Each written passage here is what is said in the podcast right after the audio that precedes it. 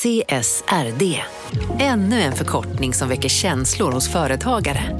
Men lugn, våra rådgivare här på PWC har koll på det som din verksamhet berörs av. Från hållbarhetslösningar och nya regelverk till affärsutveckling och ansvarsfulla AI-strategier. Välkommen till PWC. Hej! Är du en av dem som tycker om att dela saker med andra? Då kommer dina öron att gilla det här. Hos Telenor kan man dela mobilabonnemang. Ju fler ni är, desto billigare blir det. Skaffa Telenor familj med upp till sju extra användare. Välkommen till någon av Telenors butiker eller telenor.se. Ni har väl inte missat att alla takeaway förpackningar ni slänger på rätt ställe ger fina deals i McDonalds app. Även om skräpet kommer från andra snabbmatsrestauranger. Exempelvis... Åh, oh, sorry. Kom, kom åt något här. Exempelvis... Förlåt, det är något skit här. Andra snabbmatsrestauranger som... Vi, vi provar en talning till. La, la, la, la, la. La, la, la, la. Från Monopol Media, det här är Kapitalet. Jag heter Åsa Secker. Och jag heter Gunnar Harjus. Gunnar, vad tänker du på när du har svårt att sova? Alltså jag är liksom en sån person som man kan ställa mot en vägg och sen så bara somnar jag. Så jag har väldigt sällan svårt att sova. Men de få gånger jag har det så är det väl alltså, så trams, typ det här. Att jag tänker på typ så här, åh, hur ska det gå när vi ska spela in det här avsnittet? Vad ska jag, hur ska det, du vet, som, som ingen egentligen bryr sig om. Triviala saker. Ja. Jag tänker också mycket på triviala saker. Eh, men det kan verkligen hålla mig vaken en bra stund. Väldigt mm. frustrerande. Eh, hur ska det gå? Vilken ordning ska jag göra saker? Kommer jag hinna med allt jag ska hinna med? När ska jag mejla den här personen som kan saker om bitcoin? Exakt, det är det man undrar. Och sen slutar det alltid med att man tänker på hur många timmar man kommer få sova. Det hjälper? Eh, inte. Inte? Nej. Men det är klart att det händer att jag liksom tänker lite mer så initierat på hur jag ska lägga upp ett visst reportage eller så. Men mest supertriviala grejer. Jag inbillar mig att folk som har liksom lite coolare jobb tänker på coolare grejer när de inte kan somna. Alltså typ att partikelfysiker ändå ligger och tänker på vad mörk materia är till exempel. Tror du? Eller de kanske så planerar block av sin kommande arbetsdag som så här, åh, ja, mellan 10 och 2 så kommer jag hinna tänka mycket på mörk materia. Men annars tänker jag mest att de tänker på saker som vi tänker på. Ja, okej, okay, kanske. Men, men om vi ändå bara håller oss till det här lilla antagandet att partikelfysikerna tänker på mörk materia. Matematikerna kanske tänker på Riemann-hypotesen till exempel, som jag har googlat mig till är ett olöst matematiskt problem som man för övrigt får en miljon dollar om man löser. Men det struntar vi för vi gör ju en ekonomipodd. Så att den naturliga frågan blir ju, vad tänker ekonomerna på? Alltså vilka stora svåra frågor är det som ekonomerna inte har lyckats lösa som så att säga håller ekonomer vakna om nätterna i någon slags bildlig mening då? Vi är vakna om natten på grund av forskningen, det är inte det. Vi är väldigt inne i det, men ofta är det mer detaljer som man brottas med. Eh, det är inte så att man eh, ligger och tänker på en stor fråga, hur ska vi lösa arbetslöshetsproblemet och är vaken om natten. Den driver en över en längre tid, en sån stor fråga.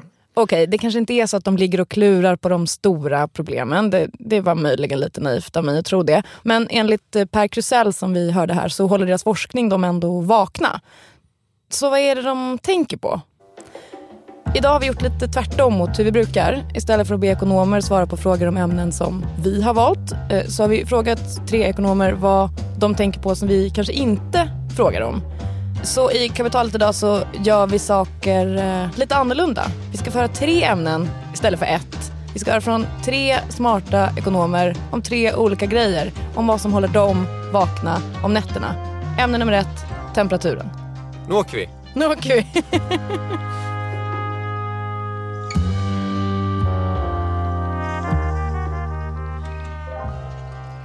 Alltså jag tänkte bara på det som håller mig vaken på natten och det är ju eh, klimatkrisen är ju någonting som jag oroar mig väldigt mycket för och så har jag väl kanske lite tur på det sättet att jag oroar mig för det men jag har också ett jobb där jag åtminstone kan ägna mig åt att eh, fundera kring det lite. Den första personen som fick eh, svara på frågan vad som håller henne vaken om nätterna lite flummig fråga kanske.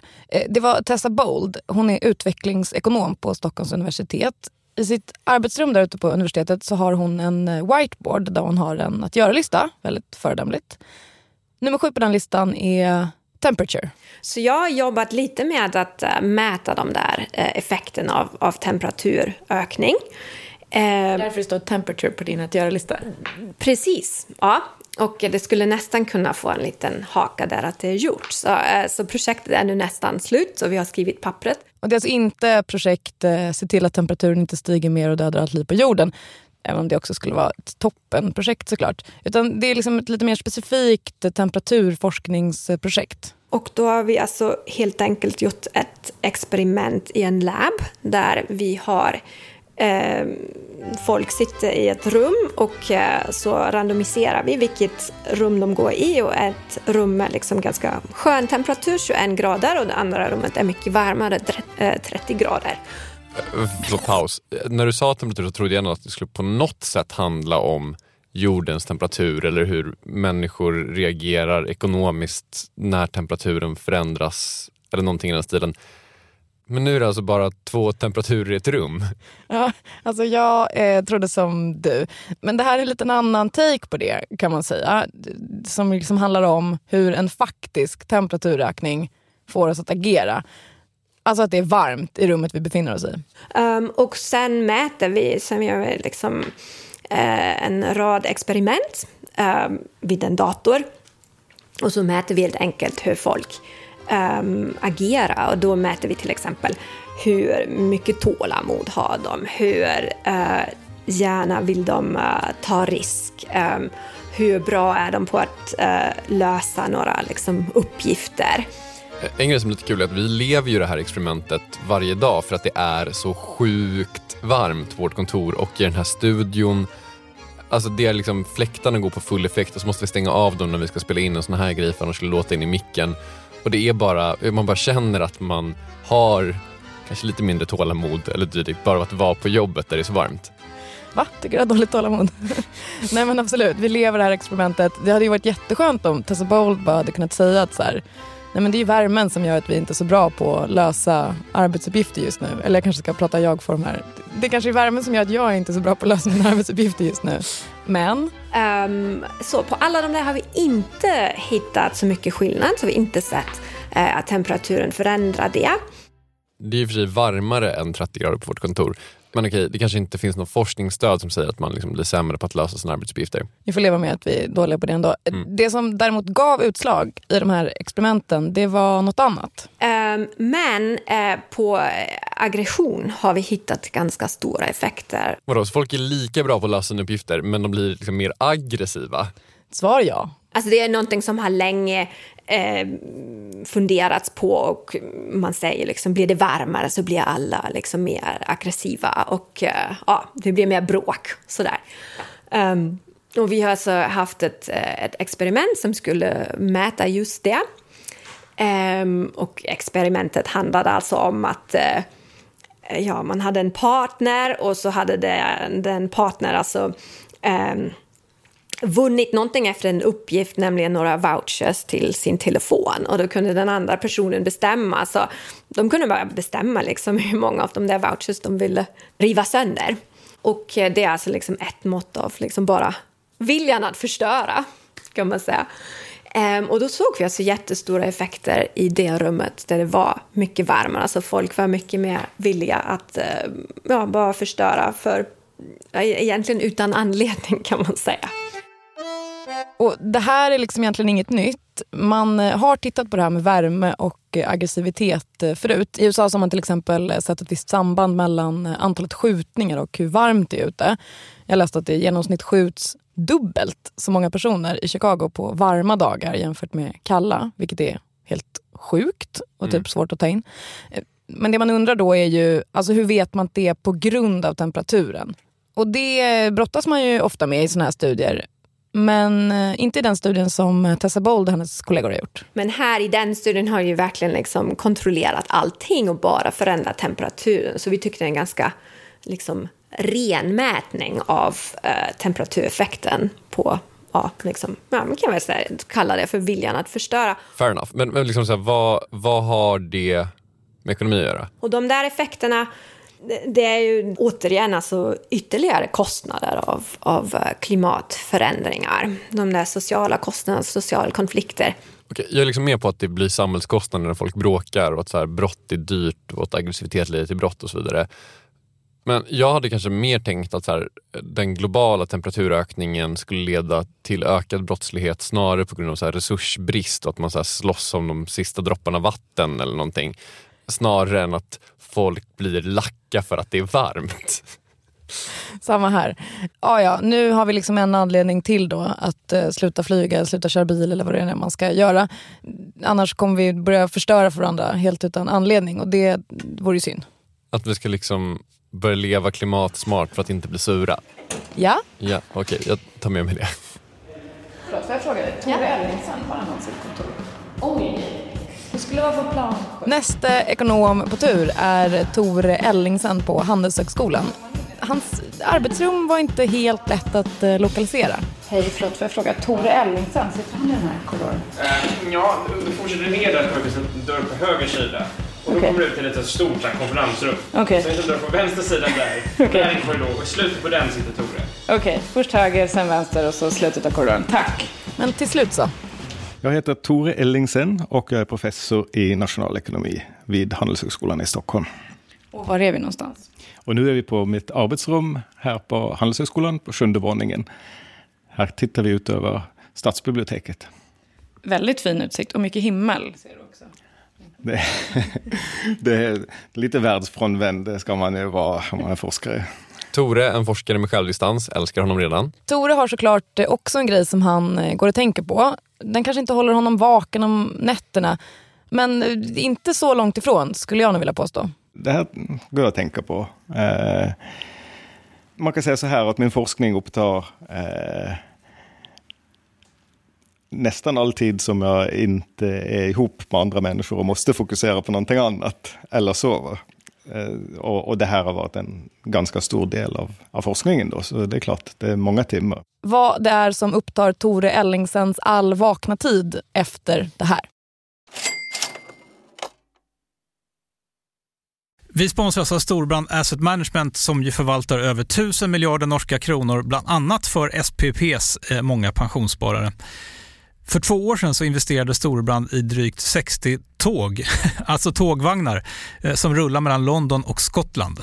De leasar sedan de här tågvagnarna till tågoperatören som alltså kör tågen och säljer biljetter och sånt eh, med ett avtal på 27 år. Så britterna får nya fina tåg och Storbrands kunder, eh, däribland alltså SPPs pensionssparare, får en inflationsskyddad avkastning med låga risker under lång tid. Det här är ett av supermånga exempel på hur pensionskapitalet i växande omfattning bidrar till att bygga samhället och inte minst till att klara klimatmålen. Det behövs elproduktion, elnät, batteriparker, nya transportlösningar och allt möjligt. Bara i Europa antas investeringsbehovet för att klara klimatmålen uppgå till tusentals miljarder dollar. Och det här är ju pengar som ganska ofta saknas i statsbudgetarna.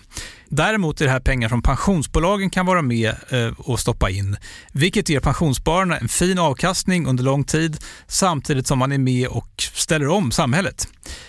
Vi har gjort ett helt avsnitt om det här eh, som man kan lyssna på. Det publiceras här i Kapitalet i mitten av maj. Ratta gärna in det om ni vill lära er mer om hur det här funkar. Men tack säger vi till Storbrand Asset Management som ju investerar i alla tänkbara tillgångslag, bland annat för pensionsbolaget SPP.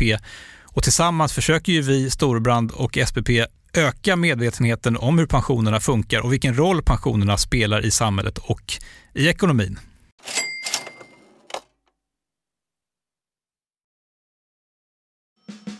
Okej, så i det här avsnittet så har vi alltså eh, tre ekonomer som pratar om tre olika saker. Tre grejer som håller dem vakna om nätterna kan vi säga. Och Tore då är ekonom nummer två. Vad håller honom vaken om nätterna? Vi kommer till det alldeles strax. För att komma dit så tänker jag att vi måste, vi måste säga något om Tore. Jag tror till exempel att man nog kan påstå att han är en rätt kreddig ekonom. Eh, han sitter till exempel i kommittén för eh, det här jättelånga namnet då, Sveriges riksbankspris i ekonomisk vetenskap till Alfred Nobels minne. Nobelpriset i ekonomi. Exakt, där sitter han sedan 2007. Och redan på 1990-talet, alltså jag skulle säga innan det var trendigt, så började han intressera sig för eh, beteendeekonomi. Fältet beteendeekonomi är ju idag en del av huvudfåran eh, inom nationalekonomi. Um, men det som slog mig var att um, det var många beteenden som är oerhört svåra att förstå om man tittar på individen i isolation.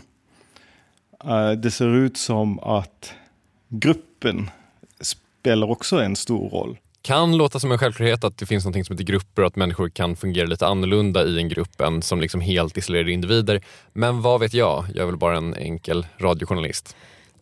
Forskare de, de har ju lite andra måttstockar för när man eh, vet saker än vad du och jag har. Men i alla fall, eh, om man som Tore då har slagits av att grupper påverkar hur folk beter sig. Då blir en fråga man kan ställa sig som nationalekonom med intresse för beteendeekonomi och psykologi. Varför samarbetar människor? Eh, och då kan man ju till exempel få det här svaret. Ibland så samarbetar jag med dig därför att jag tror att om jag samarbetar idag så kommer du att samarbeta imorgon. Så, så man kan säga att det, det är ett slags eh, egoistiskt motiv som jag har. Eller eh, det här svaret. Eh, ibland så samarbetar jag för jag ser en kollega som behöver hjälp och jag känner empati. Jag kanske själv varit i den situationen och skulle vilja eh, att min kollega var lite lyckligare.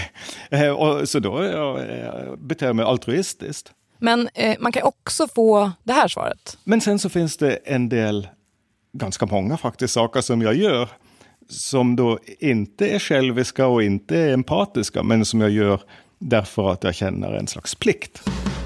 Okej, baserat på hur entusiastisk Tore låter här så gissar jag att det är det här tredje svaret som är det som han liksom är intresserad av och som kanske håller honom lite vaken om nätterna i alla fall. Korrekt gissat. Så då blir jag intresserad av att eh, förstå mera grundligt hur vi kan inkorporera eh, det här pliktskyldiga agerandet och hur människor skiljer sig då åt i graden av anständighet. Där vissa personer kanske sak, nästan helt saknar anständighet och, och bryr sig inte om plikter.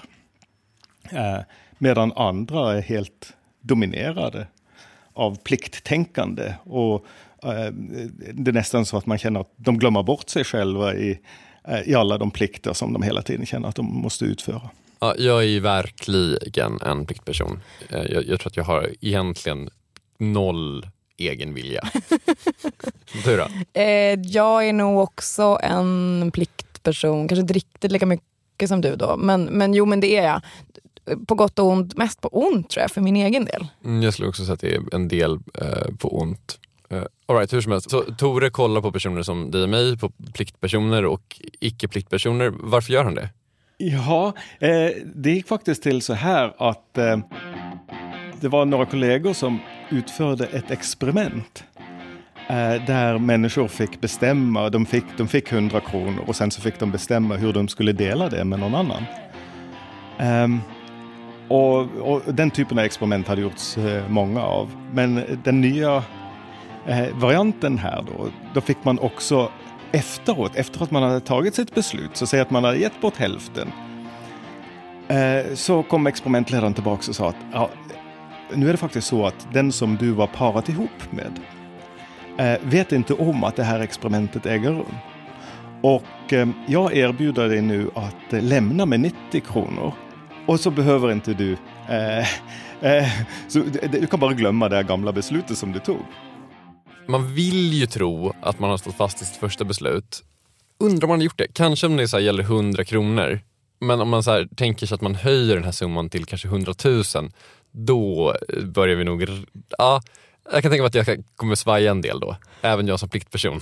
Eh, jag eh, skulle också börja svaja vid 100 000. Det, det, känns ju trist att man har den insikten, eh, men vi är i alla fall inte ensamma. Och då ser man att ganska många av de som har då bestämt sig för att ge hälften, de ångrar det beslutet och så tar de 90 kronor istället. Och det som Tore fattar då, det är ju att det här är ju beviset på att det finns en tredje anledning till att man gör saker, alltså utöver altruism och egoism.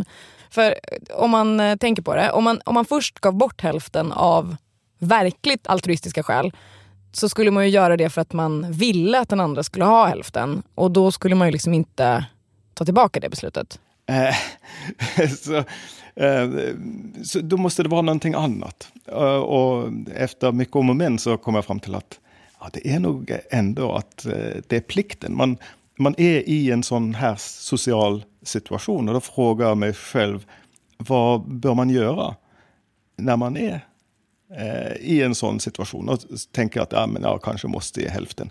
Så det är inte det att jag blir glad att få möjligheten att dela med mig, utan det är att ja, nu, nu är jag i en situation där den frågan ställs på sin spets. Och då gör jag det som samhället, eller vem jag nu tänker på, eh, som, eh, som, eh, som bestämmer hur man bör göra då, hur de tycker att jag borde göra. Ah, Okej, okay. någonstans är jag med här. Men visst sa du att det var Tores kollegor som hade gjort det här experimentet. Vad är det Tore har gjort? Ja, men Tore är en så kallad teoretisk ekonom. Så han har helt enkelt tittat på det här experimentet, säkert på andra experiment också, och eh, tagit fram en matematisk modell. Eh, där man kan, eh, vad, vad, ska man säga, beskriva eh, det här pliktbeteendet på, på ett bra sätt. På, på, på ett sätt som då andra ekonomer, de kan ta till sig den här modellen som då är en mer generell variant av de modeller vi använder redan. Funkar den eller? Och vi hävdar ju då förstås att, eh, annars skulle jag inte berätta om det här, eh, att, eh, att eh, modellen eh, gör ett bra jobb då. Att den, eh, den kan faktiskt förklara saker som eh, andra modeller har svårt med och som kan tyckas gåtfulla. Eh, så, så, där, så ja, vår slutsats är att det här pliktmotivet eh, är rätt så viktigt och värt att studera noggrannare. Jag tänker att det är en sinnessjuk grej att ta för sig att vilja göra en matematisk modell som beskriver plikt. Eller? Absolut. Jag skulle inte ta mig för det. Nej, inte Nej. jag heller. Men Tor är inte du och jag och han har gjort det menar han. Hur funkar den? Lite mer exakt? Alltså jag blottade ju min ovisshet eh, lite grann genom att försöka få Tor att eh, beskriva liksom själva formen i ord. Jag tänkte så att han skulle sitta och rabbla upp en massa härliga matematiska beteckningar som jag egentligen inte förstår och så skulle det bli lite så rolig radio och så vidare. Men det, det, är ju lite svårt med att beskriva matematik i ord. Då. Men, men ska man beskriva liksom vad modellen gör, ganska förenklat då, så handlar det om att liksom se vad som är mina egna intressen i olika situationer och vad som är samhällets intressen. Och så väger jag då mitt egna intresse mot eh, vad samhället tycker att jag borde göra. Och, ja, och vem som är samhället här, det kommer ju då förmodligen att variera då från kontext till kontext. Om, ibland i hemmamiljön så kanske jag har tänka på andra värderingar än vad jag gör när jag är i jobbmiljön eller om jag är i ett annat land och så vidare. Det här känns rimligt, att man beter sig olika beroende på vart man är någonstans. Det här känns dock lite som att vi har kommit ifrån det här med vad ekonomer tänker på och är mer inne på vad olika psykologer tänker på. Exakt. Och personlighetspsykologerna då, menar Tore, har ju sett det här beteendet i sin data men liksom inte kunnat enas om att det här med anständighet, som man ju kallar det här pliktbeteendet, att det är ett personlighetsdrag för att det ser så himla olika ut i olika kulturer. Men vi säger att ja, men eftersom värderingarna är olika i olika kulturer så kommer beteendet då att vara olika. Men det kan fortfarande vara ett personlighetsdraget. Det är graden av anständighet, att några bryr sig om vad andra i den här kulturen anser och andra bryr sig inte om det. Så, så det personlighetsdraget, det kan vara universellt. Okej, så Tore är inne och härjar på olika psykologers territorium och liksom säger så här ligger det till hörni. Ja, det kan man säga. Tore och hans kollega Erik Molin som han har gjort det här arbetet med, de eh, drömmer stort. Man talar om de stora fem och vi hoppas att kanske en dag så talar man om de stora sex där, där anständighet är sjätte, eh, det sjätte personlighetsdraget. Då. Ja, man måste sikta högt för att komma någonstans och så vidare. Och så kan inte du förklara för mig vad det här har för liksom användning inom nationalekonomin? Ja, men så här, om vi tänker på vad ekonomi är. Det är ju det här att hushålla med resurserna. Det är det som är ekonomi. Det är inte, det är inte marknader eller skatter eller penningpolitik eller, eller, eller sånt. Det, det är ju bara, eh, allt det är ju bara redskap som hjälper oss att hushålla med resurserna. Och man, man, verktygslådan bör vara så stor som, som den bara kan. verktygen använder man ju då för att få folk att bete sig på ett sätt som optimerar det här hushållandet kan man säga. Och om vi tar eh, klimatet som exempel så kan vi ju till exempel införa olika koldioxidskatter som gör det dyrare för folk att släppa ut. Det skulle man kunna göra. Det är ett sätt att påverka beteenden. Ett annat sätt är ju att påverka folk eh, moraliskt. Eh, att till exempel göra det skamligt att flyga. Så man på något sätt inkorporerar moral som en ekonomisk faktor? Exakt. Flygskam? Ja. Så man använder samhälleliga värderingar väldigt mycket för att få folk att göra som man vill. Då är det inte så svårt att räkna ut att det här eh, moraliska styrmedlet, alltså att jobba med skam till exempel, det funkar såklart bättre på folk med eh, hög anständighet, alltså de som har det här eh, pliktbeteendet. Och om man lyckas kvantifiera vilka människor det är så skulle ett framtida forskningsområde för Tore kunna vara att räkna på de ekonomiska följdeffekterna av hashtaggen flygskam. Absolut. Varsågod Tore. Varsågod, kapitalet levererar. Du, det var två ekonomer. Vi har en kvar. Ja, vi går vidare till eh, ekonom eh, nummer tre. Han heter Per Krusell och honom hör vi efter det här.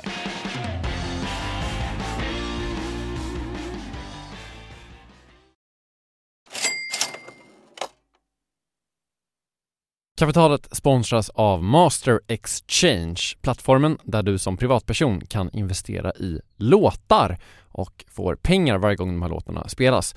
Eh, vi berättade ju senast eh, om barnlåten Puff the Magic Dragon som noterades av Master Exchange under våren. Nu har utdelningen på den låten kommit, eller royaltyn som vi säger i musikbranschen. Eh, den ligger på drygt 12% i årstakt och det här är ju en avkastning som är helt okorrelerad till eh, börsen.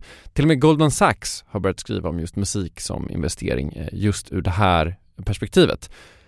Nu finns en möjlighet att investera i en ny låt. Eh, låten heter Boss Bitch och den är av Doja Cat som, alltså jag ska inte säga att jag är superdeep här men det är ändå en, en, person som jag vet om det är. En, en världskändis. Den här låten gav baserat på förra årets spelningar en avkastning på drygt 13% Master Exchange har just nu en väntelista på registreringar. Det, det går lite för bra för dem kan man säga. Men Skriver ni in kapitalet som promo code så kan ni runda kön och ansöka om andelar i låten Boss Bitch ändå. Man investerar helt vanliga pengar, det är inget krypto eller sånt där. Så vill du investera i musik och få en avkastning som är helt okorrelerad med börsen och kanske inte minst för att det är kul att äga låtar eh, så kan man gå in på masterexchange.com och använda kapitalet som promo code så går man alltså förbi kön. Kom ihåg dock att alla investeringar är förenade med risk, men vi säger stort, stort tack till Master Exchange. Kapitalet sponsras av Karla, Jakob. Ja, bilar igen. Ja, det är eh, härligt. På Karla kan man sälja sin elbil eh, på det gissningsvis smidigaste sättet i Sverige. Eh, Karla har ju ett nästan ett komiskt högt användarbetyg på Trustpilot. Mm. 4,8 av 5, vilket jag typ aldrig hört talas om. Nej, det är väldigt, väldigt högt. Eh, man knappar in lite info om bilen på sidan, sen får man en gratis värdering och ett bud. Accepterar du budet kommer Karla och hämtar upp bilen gratis och sätter in pengarna innan de kör iväg. Inget mer än så. Rätt fantastiskt. Nej, det är faktiskt ja. helt otroligt. Och eh, det kan bli ännu mer eh, otroligt än så. Eh, för att vi har nämligen en rabattkod som ger dig 2000 kronor extra för bilen. Så om du säljer din bil så får du två lax extra. Stämmer. Bara sådär. Eh, koden är Monopol och Eh, den uppger du när du har värderat bilen och eh, pratat med Karlas inköpare. Koden är giltig till sista maj, så att passa på om du går i säljartankar. Jag undrar om vi haft en kod som har gett två lax bara sådär någon gång? Nej. Det är helt otroligt. Mm. Man behöver en bil förvisso. Absolut, så det är kanske inte bara sådär, men det är ändå 2000 kronor extra. Väldigt bra. Ja. Så sälj din elbil eller laddhybrid till Karla. Du får 2000 kronor extra med rabattkoden Monopol. Eh, hoppa in och kolla på karla.se Karla Museet. Där kan man också köpa bilar ska jag tillägga. Verkligen. Vi säger stort tack till Karla. Man eh, skulle kunna säga att eh, den enda lilla röda tråden som binder ihop våra tre ekonomer som jag har pratat med, det är eh, klimatet. Apropå flygskam då, som vi pratade om precis innan eh, pausen. Per Krusell som är ekonom nummer tre och som jobbar på Institutet för internationell ekonomi på Stockholms universitet. Han har gjort massa saker. Bland annat så har han jobbat med olika klimatrelaterade frågor. Ja, min egen forskning, det, klimatet är en stor del. Han har till exempel tillsammans med eh, John Hassler varit med och tagit fram olika komplicerade modeller för hur man ska räkna på vad olika åtgärder får för konsekvenser för temperaturen. Men det är inte det vi ska prata om nu. Jag har även andra frågor som engagerar mig starkt just nu. Och, och... Det är alltså inte jordens eventuella undergång som håller honom vaken? Nej. Utan? Mm, du kanske har läst eller hört om boken som Thomas Piketty skrev för några år sedan? Äh, jag, jag, har det, absolut. Det vore lite tjänstefel om jag inte hade hört talas om det. Äh, om man mot all förmodan inte hört talas om den här boken så heter den Kapitalet i det 21 århundradet. Lite inspirerad av vår podd faktiskt med namnet på den boken.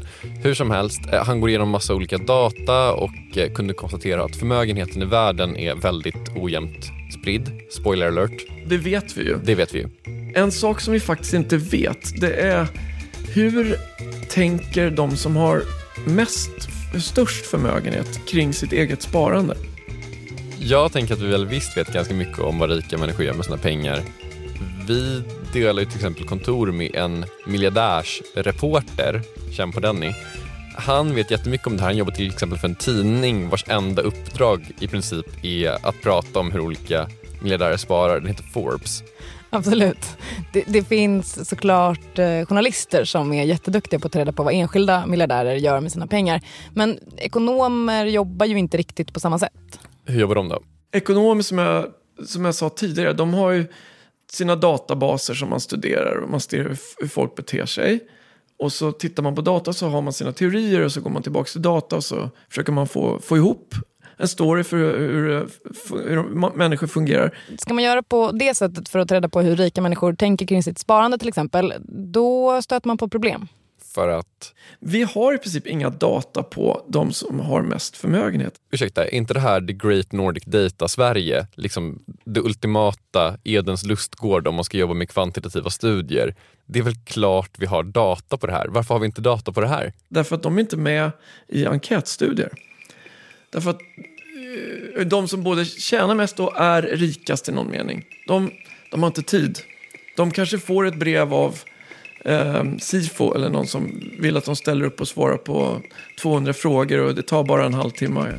Gör gärna det här. Och de är sällan med i det. Och det kan jag förstå. Och det här eh, tänker Per Krusell och hans eh, kollegor styra upp. Kul. Men alltså jag köper teorin om att de här rika människorna inte pallar svara på olika SIFO-undersökningar jag orkar knappt svara på det och jag är inte ens miljardär, herregud. Jag antar att det vi ska komma till är att Per Krusell ska försöka få de här personerna att vara med i någon slags undersökning, eller? Svar ja. Och hur ska Per få till det? Ja, hur ska ni få dem att svara Per? Uh, be dem att svara. Be snällt. Ja, be snällt. Be snällt alltså. Ja, du får nog kanske utveckla det här Per. Jag uh, tror att de nog är nyfikna och eh, känner att de inte har något att dölja kanske. För att det här handlar ju inte om att fokusera på eh, någonting negativt utan bara förstå vad finns det för systematiska skillnader mellan, vi har ju mycket data från and, andra hushåll. Eh, vad finns det för systematiska skillnader mellan hur man eh, hur olika hushåll tänker kring sina sparandebeslut. Hur mycket man konsumerar. Och om man sparar, hur gör man det och sådär. Vi eh, får väl se hur framgångsrik den här strategin kommer vara. För än så länge så har de inte kommit så långt Eh, så att det liksom är dags att skicka ut enkäter. Utan just nu så ägnar de sig mest åt att liksom fundera ut eh, olika teorier. Per vill såklart väldigt gärna dela med sig av deras smarta teorier. Men eftersom den här undersökningen fortfarande liksom inte är gjord så blir det lite problematiskt att säga i ett radioreportage vad man tror att svaren ska bli. Alltså vad man har för olika teorier om orsaker och sådär. För då kan det liksom bli en bias som sabbar hela undersökningen. Jag tänker att vi besparar honom det. Bra gjort av oss. Vad han kan säga dock är såklart eh, varför de tycker att det här är så himla spännande. Och himla spännande känns faktiskt inte som en överdrift. Så Per verkar uppriktigt exalterad över den här studien. Det, det finns ju rätt eh, slående siffror på hur stor del av den totala förmögenheten som faktiskt ägs av en väldigt liten andel av befolkningen. Och vad det innebär det är att våra makroekonomiska beslut eh, i hög grad beror på hur en liten grupp beter sig. Våra makroekonomiska modeller och insikter de, de eh, har nog inte hittills tagit hänsyn till riktigt hur den här gruppen tänker. Och då menar alltså Per Krusell, som ändå är makroekonom, att... Om man ska förstå makroekonomin förstå hur olika åtgärder påverkar den så måste man på något sätt eh, eh, rikta in sig mer på den gruppen som, som är så viktig för de här stora besluten som påverkar hela ekonomins investeringar. Har jag fattat det rätt nu om jag säger så här? Olika makroekonomiska beslut som fattas av politikerna till exempel påverkar såklart även den här gruppen och hur just den här gruppen agerar får extra stor betydelse eftersom de sitter på extra mycket pengar och pengar i makt och hela den grejen. Och då vill man veta hur de tänker kring sina pengar. Exakt så. Kul! Ja, det, det här är superkul. Verkligen. Det är superkul. Det är spännande och helt nytt. Pers entusiasm inför det här projektet eh, sammanfattar ganska bra tycker jag hur entusiastiska ekonomer, i alla fall de här tre ekonomerna som jag har pratat med, var över att få prata om just det som intresserade dem. Eller om man ska spetsa till det lite då, det som håller dem vakna om nätterna. Och skulle man göra en inte helt representativ studie över vad som håller ekonomer vakna om nätterna så kan vi med säkerhet slå fast att det är viljan att förstöra i högre temperaturer, anständighet och rika människors sparande. Precis så. Jag tänker att eh, ja, vi kanske låter ekonomerna prata om precis vad de vill fler gånger. Kanske. Vi får se. Vi lovar ingenting. Med det sagt så är kapitalet eh, slut för idag. Nästa vecka så kommer kapitalet låta precis som det brukar låta. Vi som har gjort det här avsnittet heter Åsa Secker och Gunnar Harrius. Jakob Bursell är hemma och tar hand om sina barn men är likväl vår chef. Kristoffer Krook har slutmixat och på Instagram heter vi Kapitalet. Hej då. Hej då.